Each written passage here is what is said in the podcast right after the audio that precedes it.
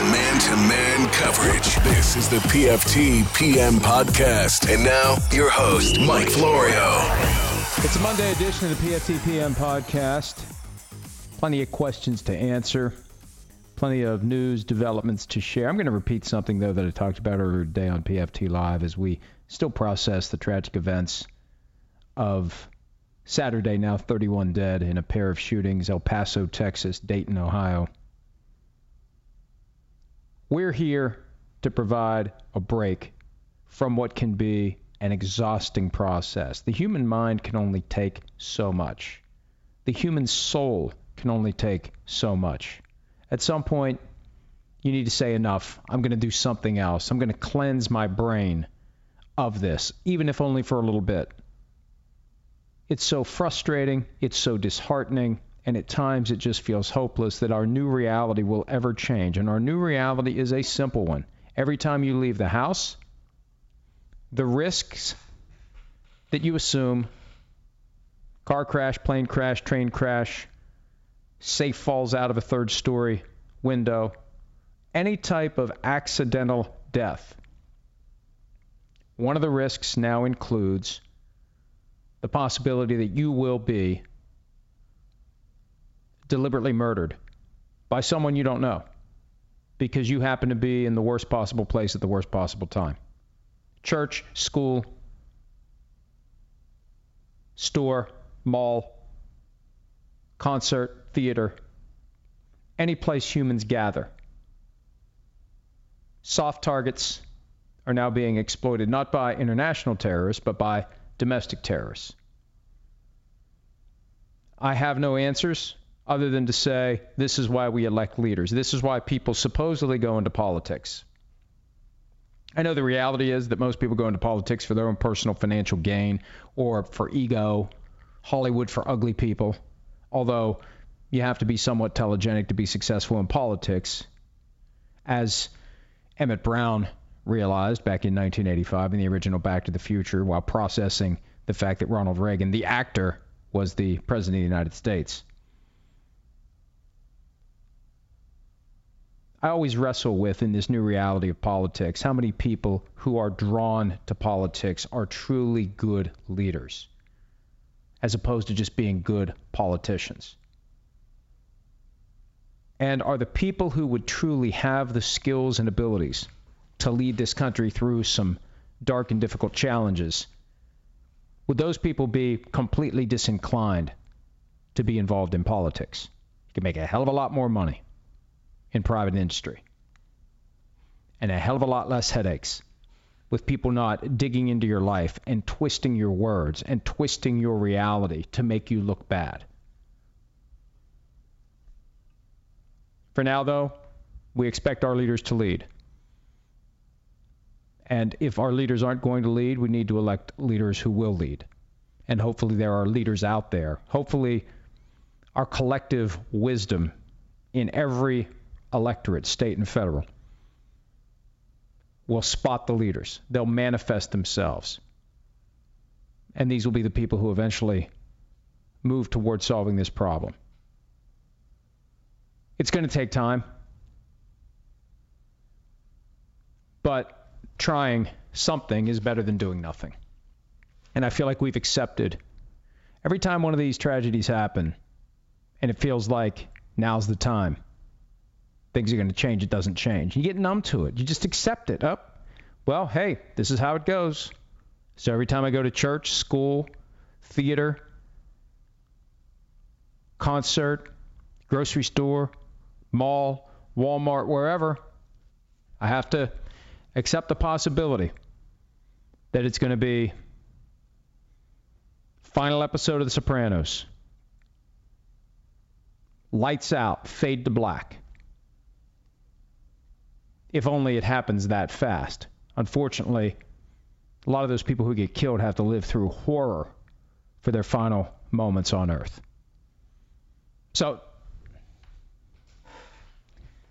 I really don't have specific thoughts. There may be some questions that bring me back around to it. We're all trying to process it as a people, and we should. And it's so discouraging to see it become as politicized as it has been to the point where you can't express horror about the fact that it happened without being accused of being political. You can only express horror if you attach to it a point of view that agrees with the point of view of the person who's reacting to what you say. If you just generally say this is awful, oh, stick to sports. Keep your left wing propaganda out of here. What? It's horrible that somebody went in and killed 22 people in Texas and nine in Dayton. That's horrible. It's not political, it's being a human. I'd like to think that there are people out there who have sufficient wisdom, intelligence, and goodwill to fix this. All right, on to the National Football League. And how about this one? Now, usually what happens is we learned a week or so ago with the Michael Thomas contract. The initial reporting that emerges regarding a player contract is inflated by the agent. The agent wants to make the deal look so good that sometimes the agent makes the deal look better than it actually is. And when that happens, the NFL reporters who are highly competitive and know that if you have a reputation for asking tough questions or exposing the BS that is in these contracts, you won't get the group text advising the reporters of the new contract and what it's worth through the skewed, warped assessment of the agent. They go along with it. So a BS report gets out there the truth eventually emerges, but by the time the truth of a deal comes out, nobody cares anymore. The world's moved on. Well, with Tom Brady's new contract, the same thing happened, but in a weird sort of way. It was almost like the initial reports of the terms of the contract were intended to create a mutual nothing to see here vibe that both the team and the player would very much like to turn the page on any discussion regarding the possibility that Tom Brady would leave the Patriots after this season. Even though, based on the information that came out yesterday, it was still clear that there was a real possibility that Brady would leave the team after this season. Because to keep Brady around, based upon the details that came out yesterday, and the specific number came from Ian Rapoport of NFL Media, $30 million is the salary for next year. When you look at the cap savings for this year of 5.5 million on a 2-year extension, that means 2.75 million in extra cap space next year. 32.75 million would have been the cap number under this contract. So, look, that's more than what the franchise tag would have been. But still, there was a sense that the Patriots had dibs on Brady after this year. That takes some of the steam out of this idea that Tom Brady was careening toward free agency in the final year of his contract. So that's the notion that got baked in to the overall NFL consciousness. Thanks to the multiple reports, and we spent time talking about it today on PFT Live based upon those reports. I've been so critical of Don Yee over the years, I don't expect him to ever return a call, return a text. I was so critical of how he bungled the investigation of Tom Brady. There's no relationship there. And you know what? I'm not going to go out and try to create. Look, I, I feel what I feel, and I, I understand why he'd be upset. And as long as he's Tom Brady's agent, I expect to get nothing from him, and I don't even try. So I'll let others report that. I'd rather be honest with my opinions and honest with you as an audience and critical when I need to be, even if it means burning a bridge with a source. I really don't care about that as much as I care about being honest with you and being critical when I need to be. So I didn't even try to get any of this. The truth comes out today from Ian Rapoport of the NFL. And look, I know it's bad form to speculate on sources, but when you have reporters who are working for the NFL and the NFL has the actual contract, there aren't many dots to connect to get to the point where, especially when that extra information comes out a day later, that means somebody's gotten their eyes on the contract itself. And when you work for the league and the league has exclusive custody of the contract, I, I, I don't think it takes a whole lot of brain power to connect the dots. Regardless, Rapoport reports today that this contract includes a clause that makes the next two years, 2020 and 2021, void on the last day of the 2019 league year. That will be middle of March. The day before free agency begins, boom, the next two years of the contract go away. And the Brady contract prevents the Patriots from applying the franchise tag or the transition tag, which means the first day of free agency, March of 2020, Tom Brady becomes an unrestricted free agent. Period. Now, there's only one way around that. And I still don't understand the niceties and nuances of the rule that prevents a team from renegotiating a contract under certain circumstances for 12 months, calendar year. The Julio Jones twist that you have to wait 12 months, 365 days to get to the point where that deal can be renegotiated. I'm told that this Brady contract can be renegotiated, can be extended. And maybe it's because it's got this void in it. I don't know. But if the Patriots and Brady decide at some point between the end of the regular season or the end of the postseason, it would be foolish to assume the Patriots won't make it to the postseason, but crazier things have happened whenever New England's season ends, or really anytime during the season, anytime between now and the last day of the league year, middle of March, they can work out a new arrangement. The Patriots have exclusive negotiating rights. But here's the reality now that the cat's out of the bag, if you're a team that has needs at quarterback for 2020, and you're willing to do that Brett Favre dance with the devil like the Vikings did in 2009, and then they shouldn't have done it in 2010, but they couldn't resist. And you're intrigued by what Tom Brady can do for you as a business proposition, the amount of money he can create, tickets he can sell, stadium luxury suites that he can move, jerseys by the tens of thousands We'll worry about football later. For now, this guy is going to be a money printing machine. So, they're all on notice. I'm looking at the grid of the two conferences, four divisions per conference, four teams per division.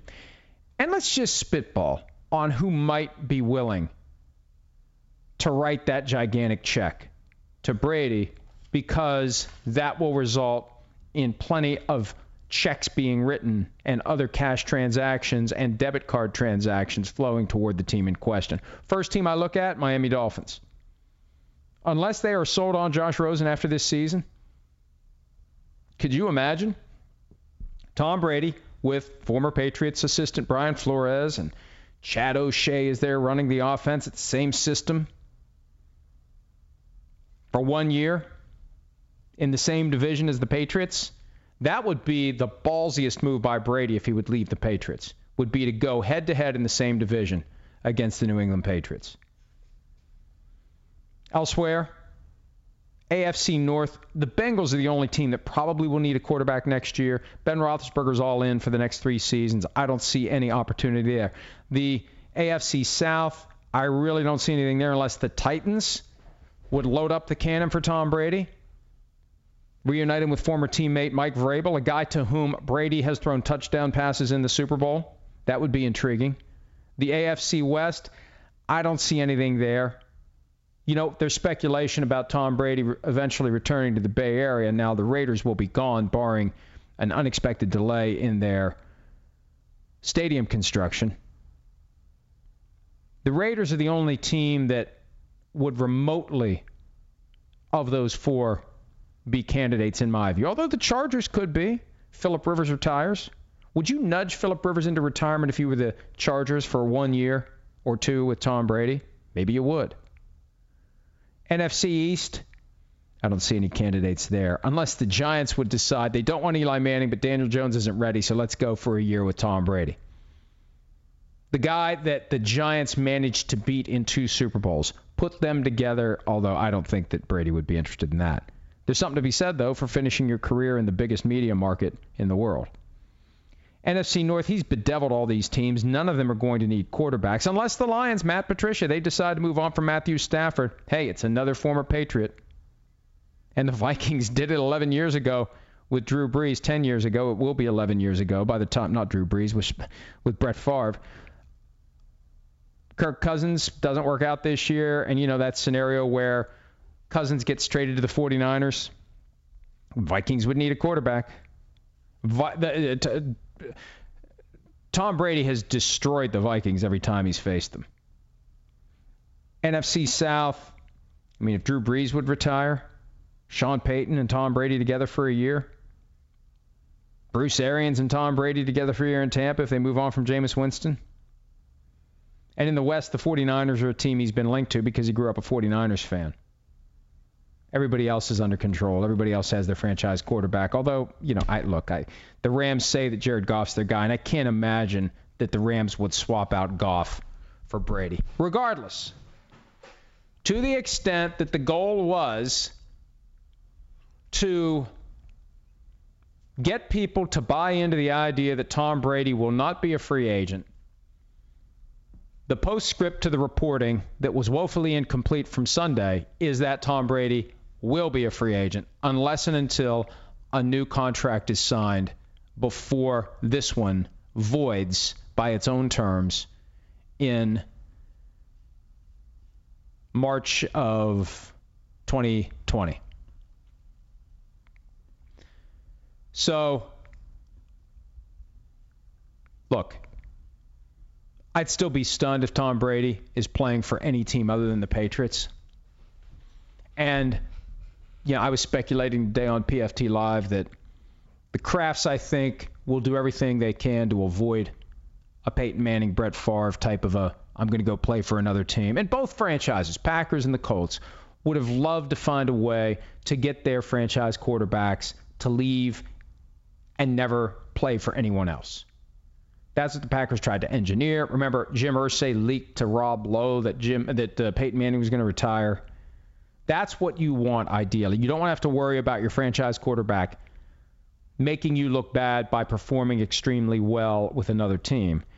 And if the Krafts have a, an offer that Brady can't refuse for some sort of post-playing career consulting gig, brand ambassador with a little equity as compensation, salary cap at that point doesn't matter.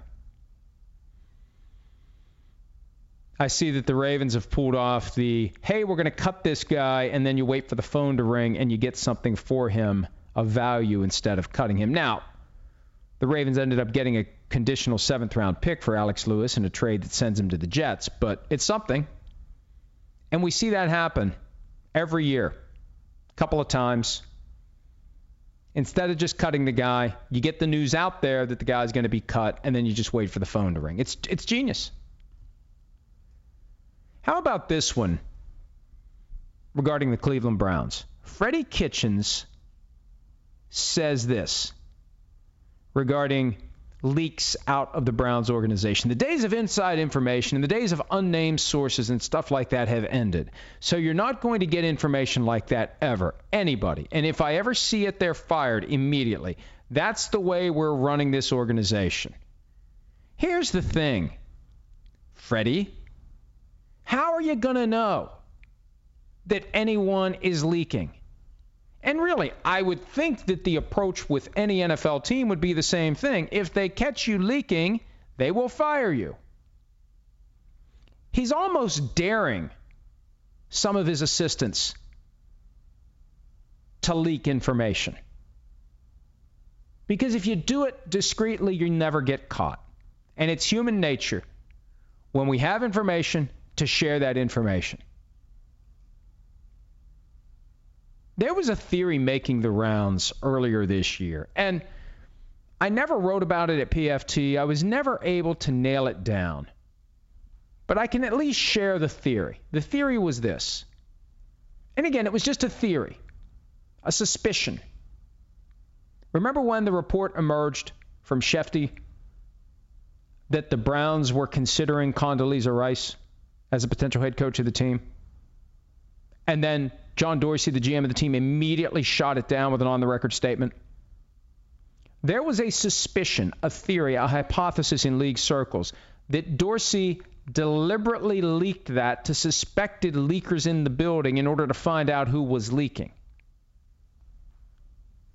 Now, I don't know if anyone was fired. I don't know whether or not the reason given for someone leaving was cover for the fact that the person actually leaked this information. But the suspicion, the theory, the hypothesis was that Dorsey leaked it in order to track back who it was that was leaking. And that's something that Freddie Kitchens could do. That's how you catch somebody. You leak false information to a select person.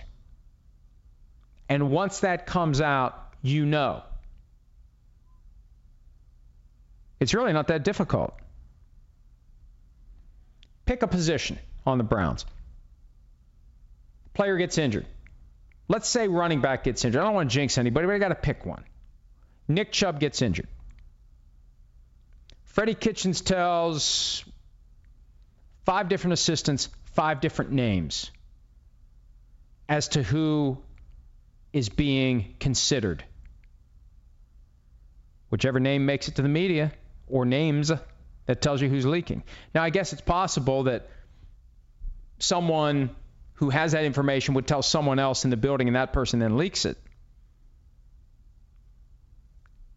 Look, I think the better reality is to just accept the fact that there are going to be leaks. Accept it. This is the way it works. And the harder you try to slam the door on it, the more frustrated you're going to be.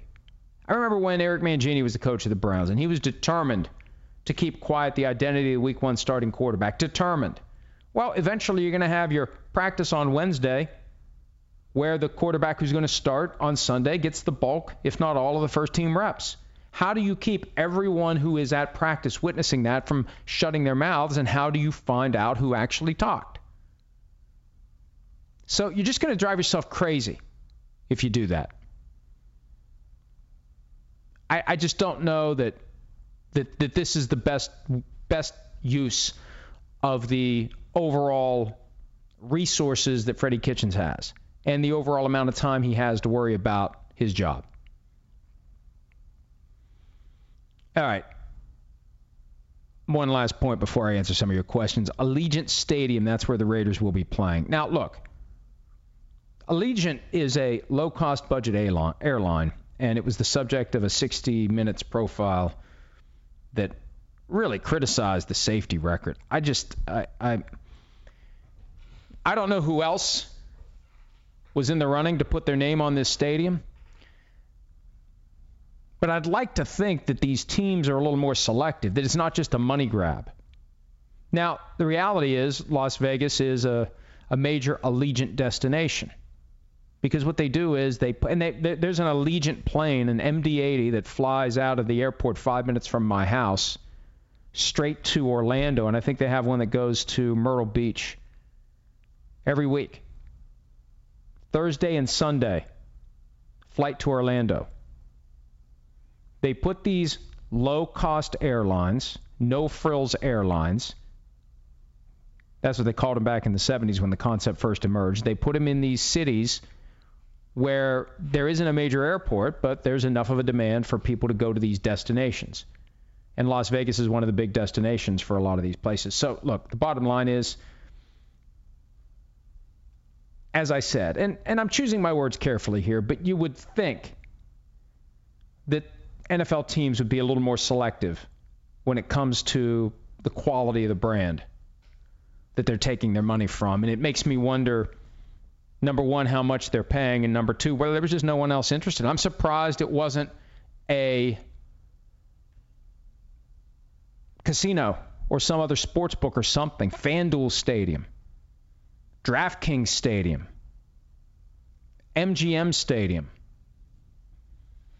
Interested to see what the what the numbers are, and I don't think the numbers have been reported. They have not been. And, you know, it's funny how we just assume that naming rights are some sort of a cash cow. I mean, look, look at uh, Mile High Stadium. Ever since the Sports Authority went out of business, They haven't been able to find anyone. Anyone at all to buy those naming rights. And it took the Cowboys several years before they could get AT&T to buy the naming rights. You have to ask yourself, how much do you compromise your price point? Are you just making a money grab? I just kind of feel like they're making a money grab here. That Allegiant's the only company that was willing to pay a significant amount of money. So instead of waiting for someone to say, "Oh yeah, it's a pretty nice stadium. Oh hey, the uh, the Las Vegas Raiders are doing well. Oh yeah, we'll pay the number you want." I, I just my gut tells me that the best offer came from Allegiant and the Raiders just jumped on it. All right, let's answer some of your questions. PFT policy could Jason Garrett or any lame duck head coach interview for a head coaching job if he's in the playoffs without a new contract? No, because his contract doesn't expire until the season ends. That one's simple. Could they all be that easy? The answer is no. Fittison Kane. Does the league have any sort of deadline, timeline, or precedent with how long it takes to determine whether a player gets reinstated? I assume the question relates to reinstatement from a substance abuse policy suspension. The answer is there is none. This bubbled up a couple of years ago because there was an erroneous report from one of the major national reporters that when Aldon Smith, I believe it was, had applied for reinstatement, a decision was mandated within 60 days. And I went and looked at the policy, and it doesn't say a decision is mandated in 60 days. It says that everyone who has any responsibility to compile information that the commissioner would use for the basis of making a decision on reinstatement must turn the information around to permit a decision within 60 days. But it never requires a decision within 60 days.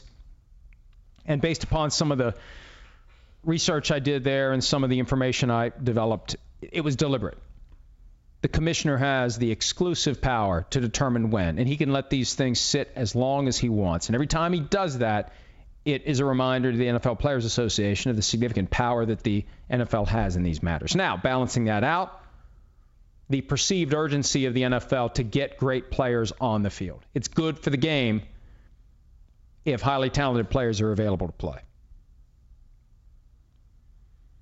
A red zone out because Todd Gurley and the uncertainty surrounding his health set an unrealistic bar for other running backs seeking new contracts. It's a risk now, and it's probably one of the reasons why the Cowboys don't want to sign Ezekiel Elliott now and would prefer to wait a year. Because if the Rams had waited a year, they would not have signed Todd Gurley.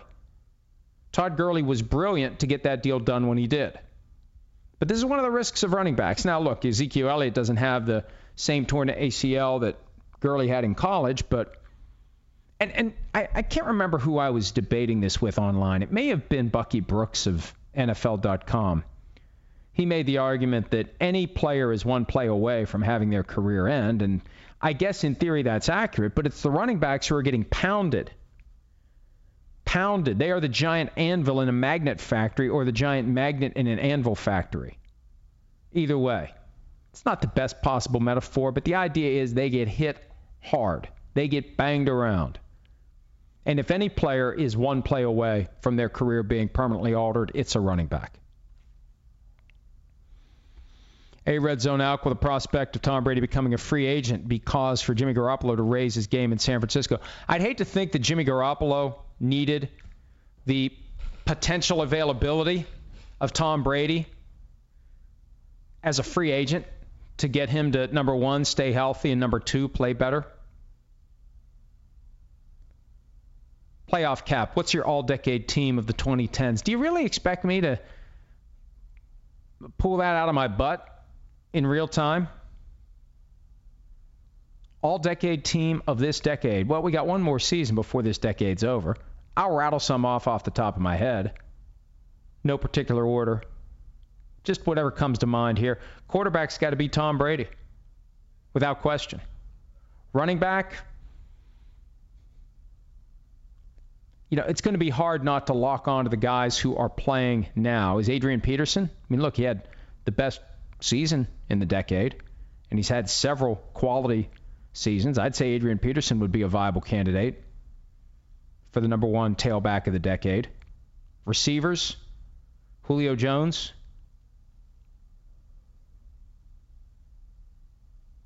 There are plenty of other great ones. I would want to draw the lines fairly. I'd want to think about that some more. Tight end, Gronk. Left tackle Joe Thomas. I'm going to get myself in trouble by making a mistake, forgetting someone who played more last decade than this decade. It's something you really want to sit down and research and really think about. I guess that hasn't stopped me from rattling off six or seven names. You know what? We'll do an all decade team at some point at PFT, as long as I remember. James McDonough Does Jon Gruden deserve the quarterback whisperer title? I'd rather have Bruce Arians, Andy Reid, Doug Pederson, etc. coaching my quarterbacks. Jon Gruden can be a very effective quarterbacks coach with the right quarterback, and it has to be a quarterback who can take the heat. I don't know that Jon Gruden. I mean, look, especially with young quarterbacks, what's he ever done with young quarterbacks? And the thinking when he was in Tampa is he's got no patience to develop a young quarterback. He wants a veteran.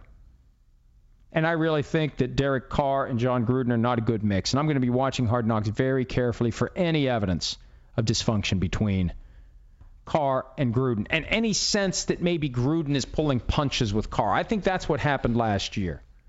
I think Gruden deliberately resisted being himself because he knew it potentially would cause Derek Carr to crumble.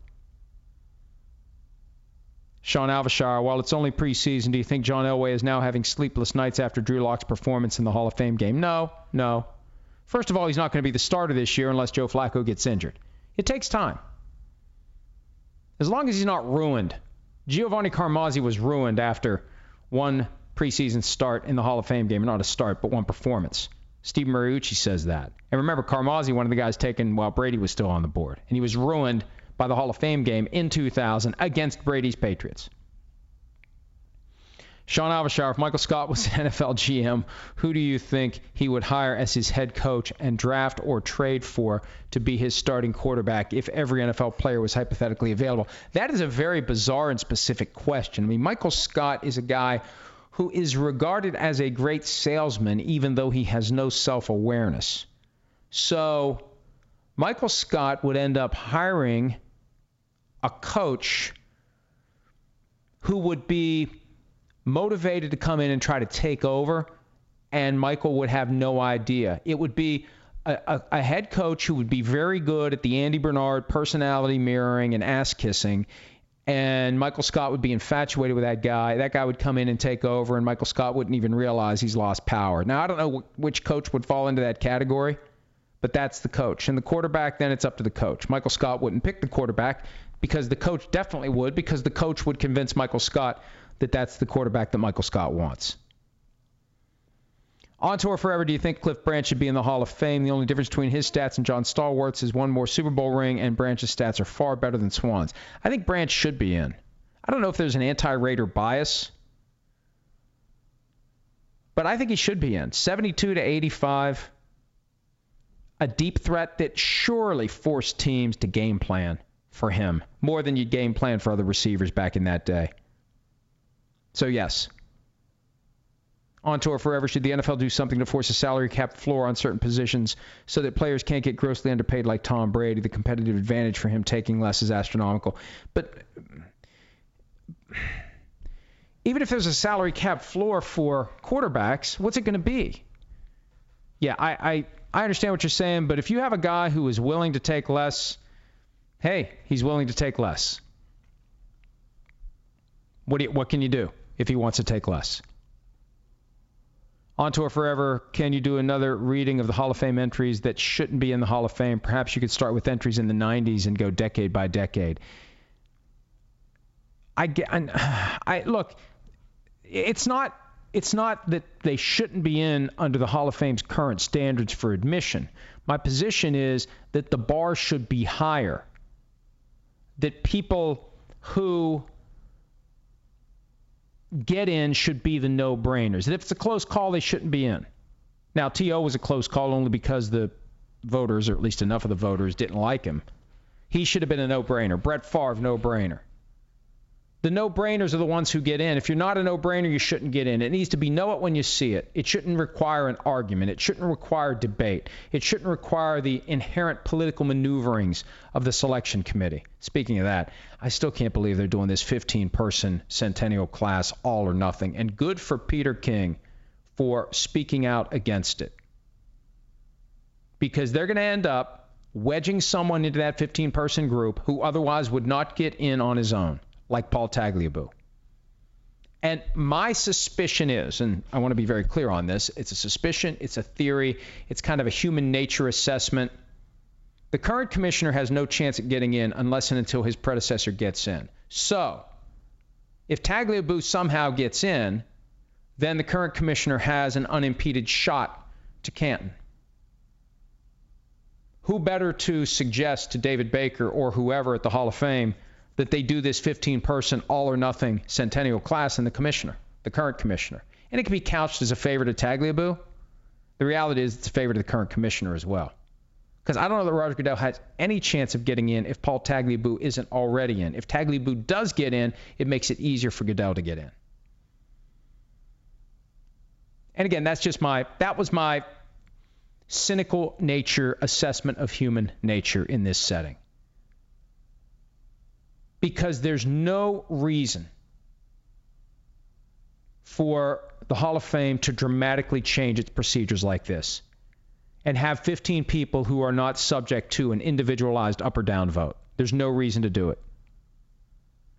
And one thing I need to write at PFT, one thing I've been hearing some of the voters are starting to come together and realize that all it takes is a 10 person block to say, we will vote no on this 15 candidate all or nothing centennial concert.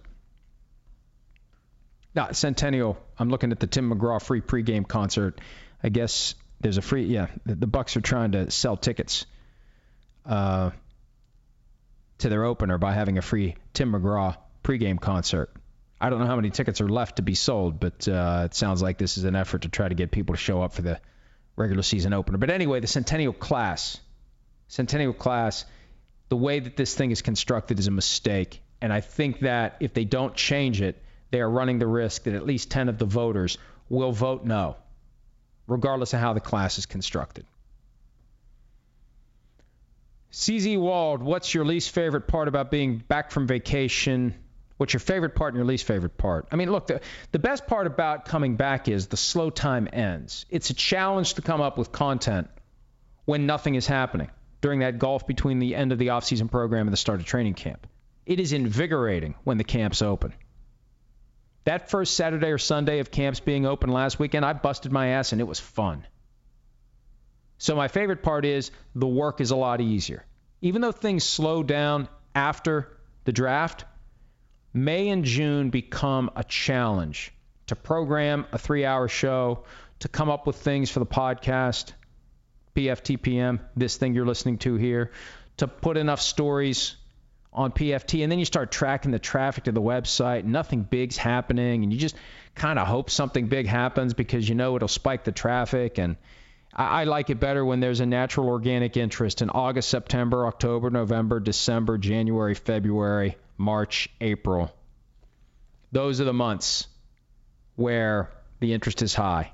May, it starts to tail off. June, it bottoms out. July, I'm surprised. We we matched our performance from last July, and I'm amazed we matched it because the slow time was as slow as it's ever been. The the, the least favorite part about being back from vacation is you know, the four weeks that PFT Live was shut down, I didn't have to take a nap. I could choose to take a nap. I didn't. I wasn't worn out in the middle of the day. And for example, and it hits me. I figured it out. It's about eight hours after I wake up that I need another one hour kicker because I get about five hours at night. And eight hours after I wake up is when the shades start to go down because I woke up at 3:30, 3:45 today and just couldn't get back to sleep. So I got to work on the website. And about 11, 11:30, it's like that's it. I need my hour.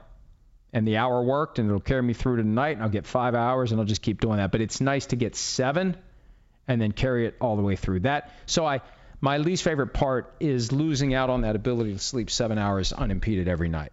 I know I could just get to bed earlier, but good luck with that as a practical matter, especially when a lot of things are going on. Frank Chavawi, are supposed to buy into the smoke Jerry's blowing about Alfred Morris? Also, AB's feet look disgusting. You know, Chris Sims said today on PFT Live that that's not blisters, that's some kind of unidentified fungus, and that Sims had something like that.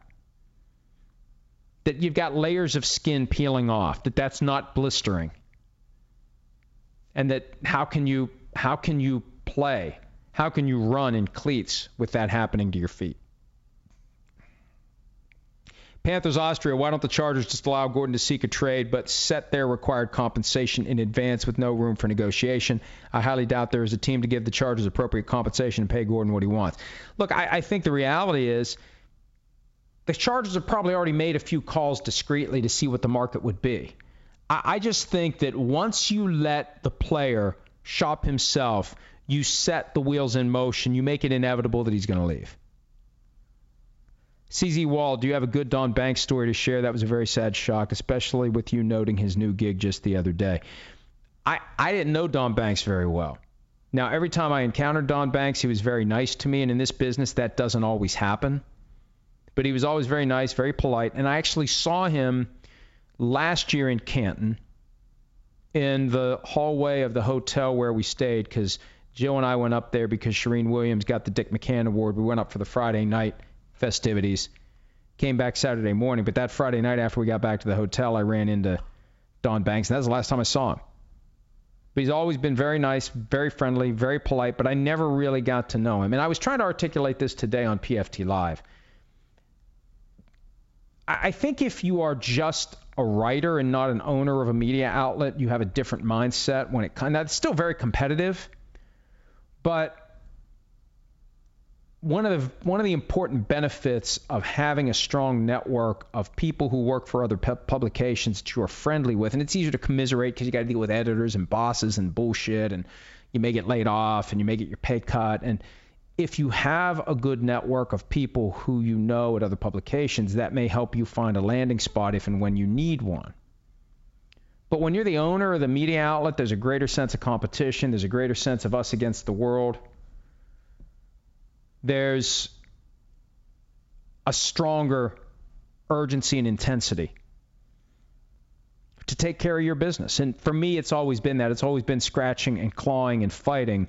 So I don't feel, you know, I, maybe I'm just justifying being an asshole that doesn't, you know, make a lot of friendships and relationships, but I, I focus on what I need to do I focus on the people that I work with. And, and one of the things that I liked about practicing law in a firm was, to the extent that this could actually happen, everyone was in the same fort. Everyone was fighting against anyone on the outside walls. And you band together. Now, once I became a partner at a law firm, I realized it really isn't that way among the partners. There's a lot of fighting among the partners, and that just wasn't for me one of the reasons why I decided to practice law on my own, and actually one of the major reasons how I ended up in this business. Because if I had never decided to practice law on my own, I never would have stumbled into this this life. But it's that same mentality. It's us against the world. And, and it's it's it's kind of, it's a it's not an unhealthy us against the world. It's just a hey, you know, you're either on my team or you're not. And if you're not on my team, I'm going to have a, a level of of uh, of shielding there's there's going to be a there's going to be a familiarity that never really develops. I'm never going to have a great friend who doesn't work for me. If that makes any sense. So I there's a lot of people in the business that, you know, polite and they seem nice and you talk from time to time and you you know, you commiserate about things uh, unrelated to complaining about your editor or the boss because I am the editor and the boss, but uh, but but still that that's so that's you know because I, I, feel like everybody knew Don Banks a hell of a lot better than I did, and it's like, man, maybe I am an asshole. But I, I just think it's I, I've always kept the distance because my mentality is ownership of the media outlet that I write for. All right. So sorry, I really don't have a Don Banks story other than he was really nice to me, and he really didn't have any reason to be, but he was always really nice to me. Paul PJ5, the Tom Brady contract is confusing. Is it an extension or is it not? Can you explain it like Oscar explained his surplus to Michael? I think this question was posted before the report came out that it's not an extension. It's it's made to look like an extension. It's not an extension. If anything, it is a more guaranteed path to freedom for Tom Brady after this season. Mike likes dirt. Who would win in a fight, Chris Sims or A Flow? Hey, eh, Chris Chris is a giant. Now, my son may be stronger, but Chris is a giant. And, and he may look skinny, he's not. He's thick. Yeah, I, I t- typically professional athlete versus non-professional athlete, unless it's a kicker or a punter. Sorry, Pat. I mean, Pat, I wouldn't mess with Pat McAfee, but a lot of these guys like Martin Gramatica, like I think I take him. But for the most part, professional athlete, professional football player, other than punter, kicker, I wouldn't mess with them. CZ Wald warning national political non football question. In your opinion, where do we start as a people in addressing and eventually ending these horrific mass shootings? I respect and appreciate your take on things. I mean, I've already talked about it. There's really nothing else to add. I don't know where we start. I think it is. See, here's the problem. Here's the problem. When one side says it's about restricting access to guns, the other side shouts, no, it's not. When one side, when the other side says it's about mental health, the other side shouts, no, it's not. I think it can be a lot about a lot of things. And I think it requires a multi pronged, multidisciplinary approach to addressing mental health issues, to limiting access to firearms, especially to people with any type of mental health issue, to looking at whether or not these weapons of war should be manufactured and sold. I mean, ultimately, the companies that make the guns want to sell stuff just like anybody else. And there's reason to be cynical about car, a car company. Every year they got a new model coming out. So when they have a redesign every five years, hey, immediately the car that you bought three years before is a piece of crap because you don't have the new one. New iPhone comes out immediately. The one that you have is a piece of crap. And remember, there was a, a story about how they were engineering the batteries so they would crap out after a certain period of time? You know, the problem is, as products get better and better, there's less of a reason to get rid of them, so they have to come up with a reason to get you to want the new one. And I think that similar mindset plays out. Now, I'm not a gun nut to the extent, oh, I got to have that gun, got to have that gun. I'm not saying it's bad to be that way as long as you don't have any harmful intention. But I think that the gun companies want to come up with ways to market more guns. They want you know, hey, it's something different than what you have, so you want to buy it. This is really cool. I want to buy take it to the range and fire it or whatever, but I want to buy this. Oh, I want to buy that. So I think there is, you know, at its core, a certain amount of good old fashioned capitalism where the gun companies want people to buy these things. Nobody wants anyone to use them other than at a gun range, but that's the problem. All it takes is that one per. Yeah, I, I was making the point earlier today. If there was a way to purchase tactical nuclear weapons, some crazy SOB would buy one and use it. So where do you draw the line? Right? Like you can't go buy a hand grenade. If you could buy a hand grenade at Walmart, there'd be some idiot that would buy a hand grenade and then turn around and roll it down the aisle. If you could buy a rocket launcher, somebody would buy one. Where's the line between what we can and can't buy? What we should and shouldn't be able to purchase? And that's where the Second Amendment surely collapses upon itself.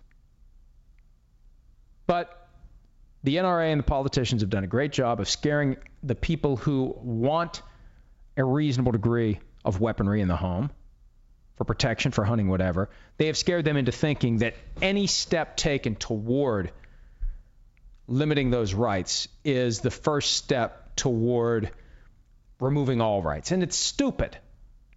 But but good luck convincing the people who fear having their guns confiscated, losing the ability to buy new guns, new ammunition.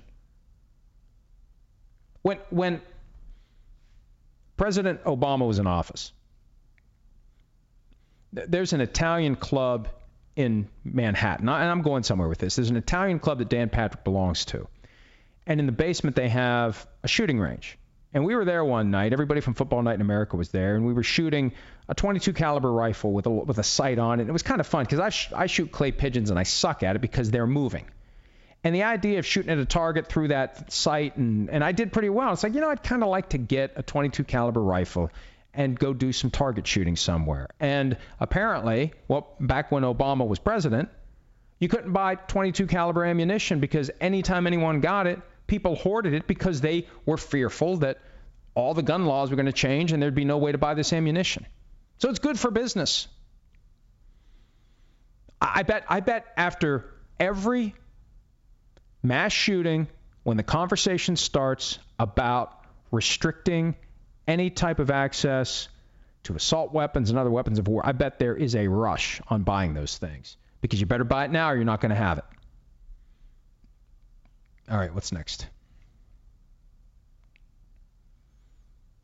Uh, Reverend Mark Worth, you said this morning that next February the Patriots would need to do something to Brady to deal with the big cap number next year, but can they at that time, or will they have to wait until August for the one year anniversary of this contract? I, I was told that they don't have to wait a year, and now based upon the voiding, et cetera, they, they, the contract goes away. So I, I'm told they will be able to sign him before the contract voids. And and and they know the Patriots are smart enough to put this together in a way that they'd be able to do whatever they need to do to keep him around. If they decide to keep him and he decides to stay, then then that'll happen. Mike likes dirt. Should I have bought that? What is this? Kiss nesting dolls? Should I have bought this? Found it at Quincy Market in Boston, July 4th weekend. Hell yeah, you should have bought it. Mike likes dirt. Who throws more picks this year, Jameis or Josh Allen? Mm, good question. Good question. I'm going to say Jameis. I'm going to say even though they're trying to engineer that that inclination to take chances away from Jameis, I think it's baked in at this point. Gears of Ted, are the Colts or Bills the only realistic destinations that it would even make sense for Melvin Gordon to go to? Well, why the Bills? They got LeSean McCoy, Frank Gore, and they got that rookie they like. The Colts have Marlon Mack. The Colts resisted Le'Veon Bell. I don't think anybody's going to want to pay Melvin Gordon and give the Chargers something of value. Gears of Ted, does Dwayne Haskins see the field before week four in Washington? I don't know at this point. I really don't. Colt McCoy's the starter on the first unofficial depth chart. I think Haskins could be really good. I just think you want to be confident you can protect him. Now, people think he has no mobility because he doesn't run the ball as much as Stephen A. Smith thought he did, but he does have great mobility behind the line of scrimmage. He's a lot like Ben Roethlisberger in that way. Steph Boyardee, would you want to join our fantasy league this year? No. Thank you, but no.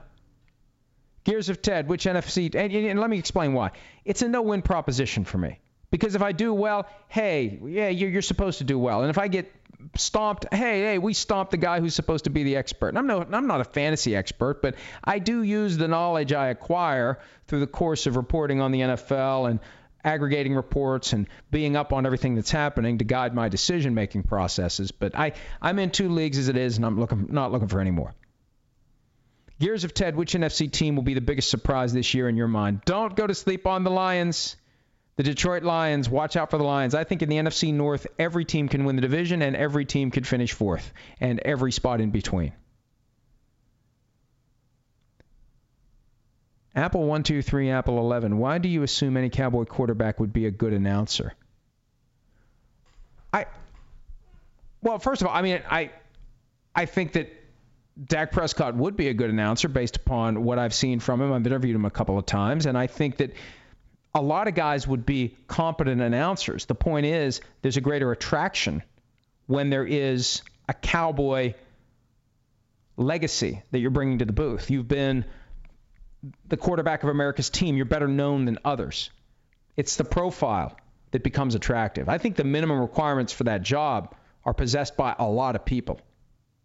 So I guess my point is any Cowboys quarterback, and really any NFL quarterback, is going to be good enough if given the chance. If he wants to do it and if he's given the chance, should be good enough. If you thrived at any reasonable level in the NFL as a quarterback, you probably would be good at communicating, although Joe Montana was horrible. So it's not a hard and fast rule.